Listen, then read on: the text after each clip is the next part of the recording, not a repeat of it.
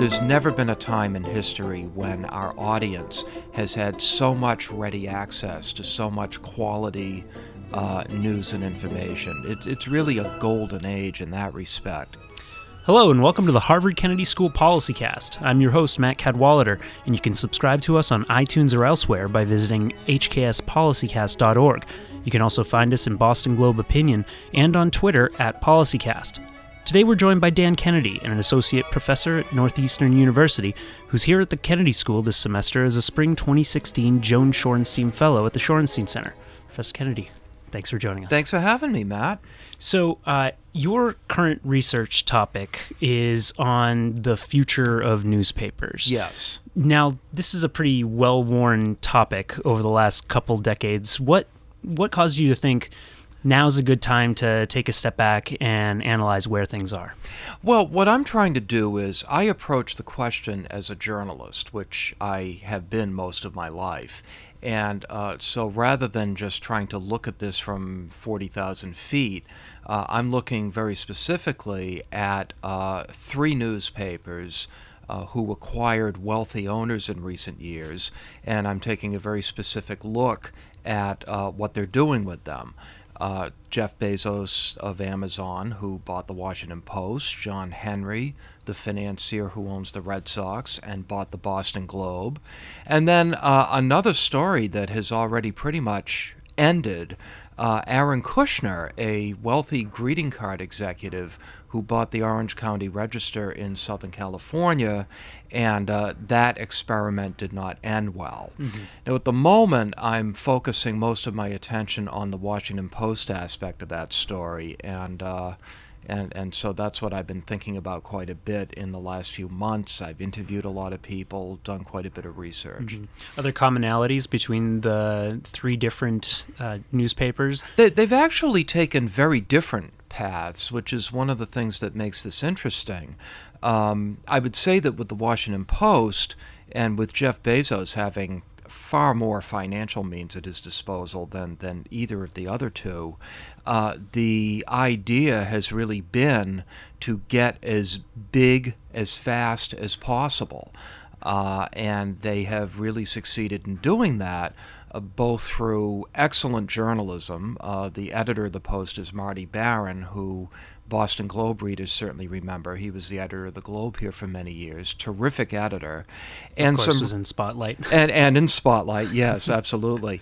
And, uh, and some really first rate technology. So uh, last fall, the Washington Post exceeded the New York Times in web traffic for the first time. And uh, earlier this year, they actually went ahead of of BuzzFeed by some measures. I mean, wow. the online audience for the Post is approaching 100 million unique visitors a month, which is just enormous. And uh, still to still to come, still to be seen, is how the Post is going to translate that huge traffic into money, mm-hmm. because that's what it's all about. Mm-hmm. Uh, they are trying to get some share of that traffic to become paid digital subscribers. Uh, they're using a, a, variety of different technologies and incentives to do that, and they're having some success. But I think it's a lot like Amazon, where the the route to profitability is going to be uh, long and they don't quite know what it is yet. Mm-hmm. Uh, the Globe has been a very different story. Uh, the Globe has been throwing a lot of stuff against the wall to see what would stick. And a lot of this has to do with different types of content projects. Uh, they started Crux, which was a uh, website covering all things Catholic. They were trying to capitalize on the uh, the interest in Pope Francis. Uh, that was uh, a very good site, but it was a failure from a revenue uh, standpoint. And uh, in April, the site actually was turned over to its star columnist, John Allen, who is now operating it in conjunction with the Knights of Columbus.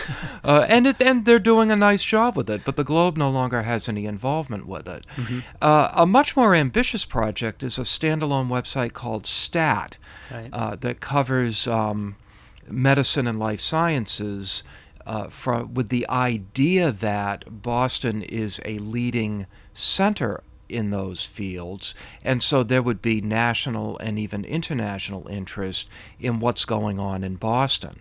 Uh, again, very, very high quality site. It's enormous. They've got a staff of about 40 journalists and 10 support staff. Uh, very big project. Uh, it's new it remains to be seen how they're going to make any money off of that, although mm-hmm. they have some sponsorships. They're talking about charging for some of the content somewhere down the line. Uh, so uh, that may be. Uh, the route forward for them, mm-hmm. but in terms of the globe itself, it's it's been a little touch and go. Uh, John Henry has said that he doesn't intend to make money with the Globe, but he doesn't want to lose money either. So he's had to do some cutting here and there. Mm-hmm. Uh, the newsroom was cut a bit in the fall. And uh, probably the biggest problem they have had to date is that uh, earlier this year, um, they decided to switch home delivery vendors. And you know, the print edition is still very important to a lot of people, more than I would have thought, being pretty much a, just a digital reader myself, and it was a disaster. The, the new vendor had no idea what to do. Papers went undelivered for weeks, and uh, after a couple of months of trying to make it work, they finally had to go back to the previous vendor. So not only are they getting the co- not getting the cost savings that they had hoped, but the new vendor had also promised better service. Ha ha. Um, so the the Globe had had to give up on both of those mm-hmm. things. Mm-hmm. So that was certainly kind of a setback for them. Now you mentioned the Orange County Register. Now that was an example that failed. Um, were are there similarities between what uh, I, I, can't remember the name of the the Aaron Kushner. Aaron Kushner. No, that was totally what he was different. doing and what Henry or Bezos have been doing. The, the Orange County Register experiment that Aaron Kushner oversaw, and by the way, he's a local guy. He originally tried to buy the Globe and, and was turned down. Uh, it was unlike anything anyone's done anywhere. Aaron Kushner uh, wanted to pursue a mostly print strategy. So he said, We're not going to pay that much attention to the web. If people want to read us online, they're going to pay exactly what they pay for the print edition. Um, he even improved the quality of the paper used in the print edition. Uh, but, you know, it might have had some limited success, but Kushner was way too ambitious in what he wanted to do, and he didn't have the means to pull it off. So instead of making some modest improvements to the Orange County Register, uh, he he bought another paper. He started two, including one in Los Angeles. Uh, he hired something like 150 new staff reporters and the revenue just was not coming in. Mm-hmm. So almost as soon as he finished building out his um, newspaper properties, he had to start dismantling them. And uh, it's funny, I was actually out in Orange County scheduled to interview him in uh, March of 2015. And uh, the day before I was going to interview him, he, he, he stepped down. I think with strong encouragement from his board. And uh, in the fall, the register went into bankruptcy, and uh, it was recently acquired by another chain. And and uh, horrendous layoffs are going on there right now, and uh, whatever hope people had that uh, Aaron Kushner might be able to revive what had once been a fine newspaper have pretty much gone by the boards. As you mentioned before, Marty Baron, the editor of the Washington Post, he was actually here uh, just recently at the Kennedy School speaking um, to uh, the Center for Public Leadership. He was asked a question about basically the influence of digital on the newspaper industry. And he seemed not to worry too much. He basically said, you know, we might have to write things a little differently, but news isn't going to suffer as a result. Right. Well, if you're working for Jeff Bezos, you worry a lot less than if you're working for almost any other news organization in the country. Uh, you know, digital has been an enormous enhancement to journalism. Uh, there's never been a time in history when our audience has had so much ready access to so much quality uh, news and information. It, it's really a golden age in that respect. Uh, but unfortunately, the internet has also completely undermined all sources of revenue that, that we once depended on uh, to pay for that journalism.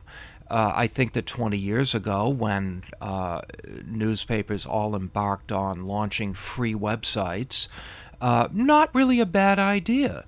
There was a reasonable expectation that uh, you'd be cutting the costs of printing and distribution, so your costs were lower, and uh, the advertising would come along. Well, as it turned out, the advertising didn't come along. Um, classified ads, which accounted for 40% of a typical newspaper's revenue as recently as 15 years ago, it's just gone now because of uh, because of Craigslist primarily. You can't compete with free. I sometimes hear people say, well, newspapers should have figured out Craigslist first. And I say, why? it's free, it doesn't do anything for you. Uh, and then the other aspect of that is that the the display what what newspapers call display ads and uh, in digital generally took the form of banner ads uh, have become so ubiquitous. The supply is so great that the value keeps dropping. So uh, any hope that banner ads and and and uh, and and other types of online display ads were going to pick up the difference has really been diminishing because the value of them is so low. Mm-hmm. So what you see now, uh, and you've really seen a lot of this over the past five years, I think, is that newspapers are trying to get their audience to pay for digital subscriptions. Mm-hmm. Uh, the New York Times and the Wall Street Journal have been quite successful with this. Uh, the Washington Post is now racing to catch up. Uh, the Globe, uh, I, I, could have mentioned this earlier, but I'll mention it now, uh, is engaged in something that everybody's watching. They are charging a dollar a day for digital, which is more than anybody else is charging. And so far, they're having some success in getting people to pay. Uh, I think that they're asking a lot because I, people pay so much money every month for, for their digital devices and broadband and cellular access.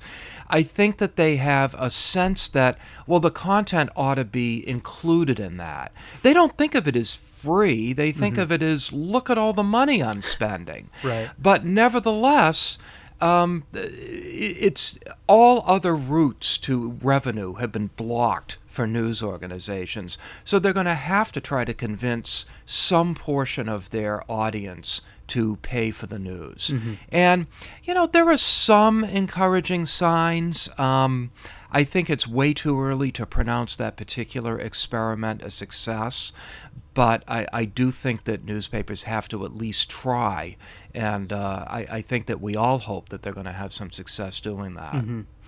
News media is often referred to as the fourth estate. Uh, it's seen as a check on government. Uh, I think the rise of Donald Trump and Bernie Sanders show that there is a great deal of uh, frustration over the fact that government isn't working right now. Do you think that has influenced uh, the news media in a way? Well, it's very hard to talk about the media because who do we mean? Uh, I think that when you look at the rise of Donald Trump, uh, I, I wouldn't put Bernie Sanders in the same category. I think that's a very different type of phenomenon. Uh, but when you look at the rise of Donald Trump in particular, uh, you're talking about an enormous failure by cable news, uh, especially. Um, he has had a pretty much unlimited platform to say anything he wants for many months on the cable channels. And may, maybe that's changing a little bit now, but during all the early months of his rise, um, that that was uh, not the case, and to some extent, network television as well. Uh, but then you look at other parts of the media. What's interesting about this is that I think the overwhelming tone of coverage, not tone, substance of coverage regarding Donald Trump has been extremely harsh, extremely negative. Uh, I think that if you look at what the Washington Post and the New York Times have been doing on a regular basis, uh, we have learned all kinds of negative information about Trump's business dealings, about his university, and all these other uh, things. Certainly, his outrageous statements about uh, Muslims and Latinos and the like, and torture and killing the families of terrorists. Uh, that that has gotten horrendously negative coverage. I think that not only does it not matter, but I think that the core group of people who support Trump also despise the media in a way that this really truthful, substantive, and negative coverage only ends up helping Trump. Mm-hmm. Uh, so, so I don't think that there are. So, as I said, I think parts of the media have enabled Trump. Parts of the media have held him up to exactly the kind of scrutiny that he should be held up to, but it hasn't mattered. If mm-hmm. anything, it's only made him stronger. Uh, Bernie Sanders is a totally different case. I'm not sure where you put the media in that. He does appeal to people who are disaffected in the, in some of the same way that Bern, that Donald Trump does. There's been polling that shows that uh, Trump supporters' number two pick is Bernie Sanders, and vice versa. I, I, don't mean to make too much of that, but there's some crossover going on mm-hmm. there. People um, are certainly upset with the way uh, the current system is working. Yes, absolutely. Whatever the solution is to that, they want something different. Absolutely. I, I think that what is particularly interesting about Bernie Sanders is that a lot of his early rise came despite the fact that the media were not giving him a whole lot of coverage. And uh, I, I, think that changed later when when uh, people in the media realized that the Sanders phenomenon was real. Uh, but early on, it was really social media and word of mouth and big campaign rallies that seemed to get the ball rolling for Bernie Sanders, mm-hmm. and only later did did the media kind of tune into that? Mm-hmm. There's a certain amount of confirmation bias that people seek out. They want to hear the things that they agree with. Yeah. In the past, the news media has been, whether it's newspapers or television, what what have you, um, has been the delivery mechanism for information. But beyond just losing out on revenue, the internet has democratized information in a way that people don't have to listen to what the New York Times says or the Washington Post or Boston Globe because they can find alternatives that have their own reporting or their own spin on on whatever whatever it is. And in doing so, they've kind of uh, labeled these these other these institutions, these major news institutions, as biased in their own right. Uh, but how do news organizations battle that? Well, it's not new. Mm-hmm. It's not new. Um, and in fact, you can go back to the late '60s when uh, when when uh, Spiro Agnew referred to the media as the nattering nabobs of negativism, and in fact, we saw a project that um, that that conservatives in this country engaged in for many years of essentially delegit- delegitimizing the traditional media as being hopelessly biased from a liberal point of view, and uh, I think that they were successful to some extent, and in some subtle ways that I think have more to do with culture than politics. I also think the conservative critique of the media was correct in some respects.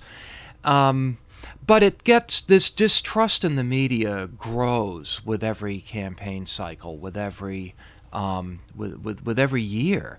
Uh, we've had an explosion of media sources.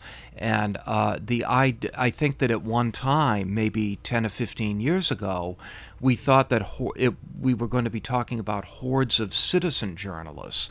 That didn't really happen. But what we have had is this explosion of small news organizations, many of them devoted to covering politics. There seems to be an endless appetite for that.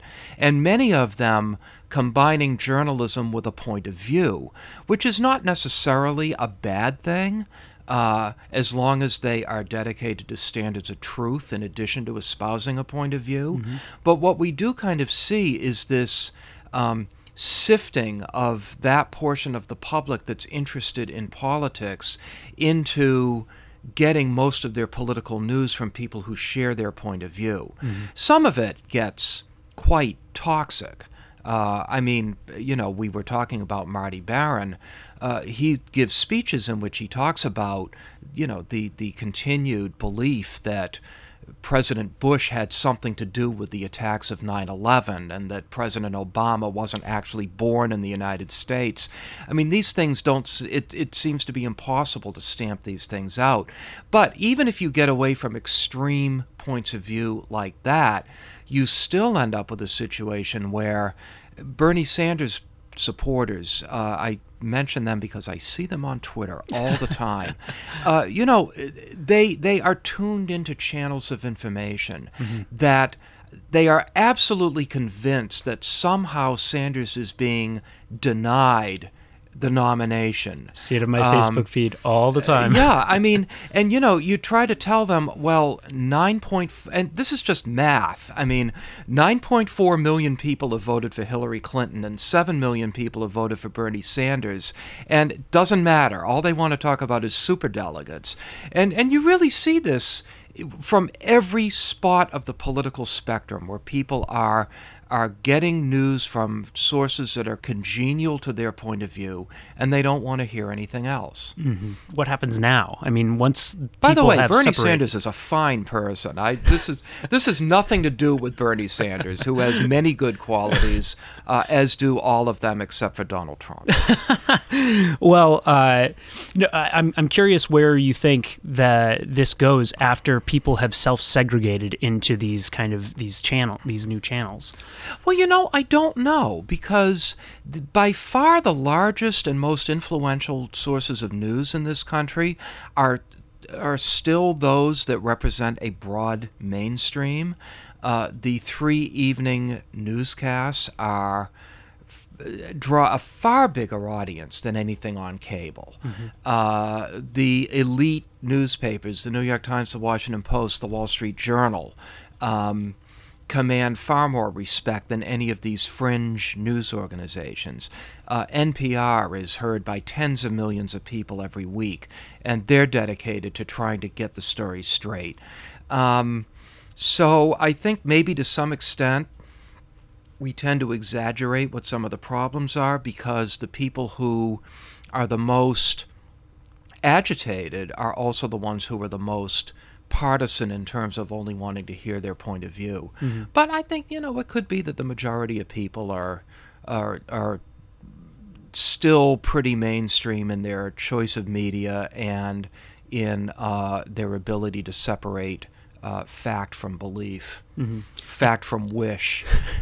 I think in the uh, in the 2000s, especially in the during the Bush administration, the media was uh, castigated for putting out um, this idea of false objectivity of you know on, on major issues you mentioned a couple of them you know you could say maybe global warming would be in that bucket um, where you know they would they would hold up a viewpoint of somebody who is not quite as well established versus something that is established.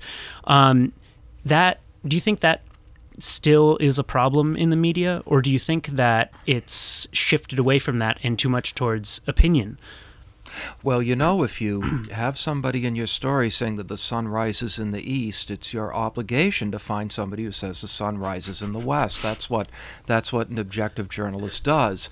Uh, you know, I, I don't think that the opposite of well, the problem with the term objectivity is that it has come to mean the opposite of what it was originally intended to mean. Uh, when Walter Lippmann came up with the idea of journalistic objectivity back in the 1920s, I believe it was, what he meant was an objective pursuit of the truth. And he did believe, he firmly believed, that it was possible for a, an honest, objective journalist to arrive at some decent understanding of the truth as best as he or she could figure it out. Mm-hmm. And then it was the journalist's obligation to present that truth to the public. So objectivity didn't mean some sort of artificial balancing of viewpoints. It meant pursuing the truth, and if the original premise that you had in your head turned out to be wrong, reject that premise and go with what you find out.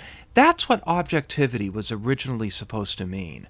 So I really don't see objectivity as being the op. I, I don't see opinion as being um, the the opposite of objectivity. What I see as the opposite of objectivity, at least as we've come to understand it, is uh, independent, uh, tough truth telling, in which you do pursue all aspects of a story. You don't just rely on one source or one set of sources, but you do try to arrive at some decent understanding of the truth. And this is journalism, it's not history, it's not science. So your the decent understanding of the truth that you may come up with today may be different from what you realize 6 months from now, but you just do the best you can to get at the truth. First draft of history, right? Absolutely, if that. well, Dan Kennedy is currently a fellow at the Kennedy School's Shorenstein Center. You can read more from him on his blog, dankennedy.net. We'll have a link in the show notes. Professor Kennedy, thanks so much for joining us. Thanks a lot, Matt. I appreciate it. HKS Policycast is produced by Matt Cadwallader and Molly Lanzarotta. Special thanks to those who help get us out there every week, including Catherine Seraphin at Harvard, as well as Ellen Clegg and Laura Colarusso at the Boston Globe, and to you for listening in. See you next week. You've been listening to the Harvard Kennedy School Policycast. You can subscribe to Policycast on iTunes, Stitcher, and elsewhere by visiting hkspolicycast.org and let us know what you think on Twitter at PolicyCast.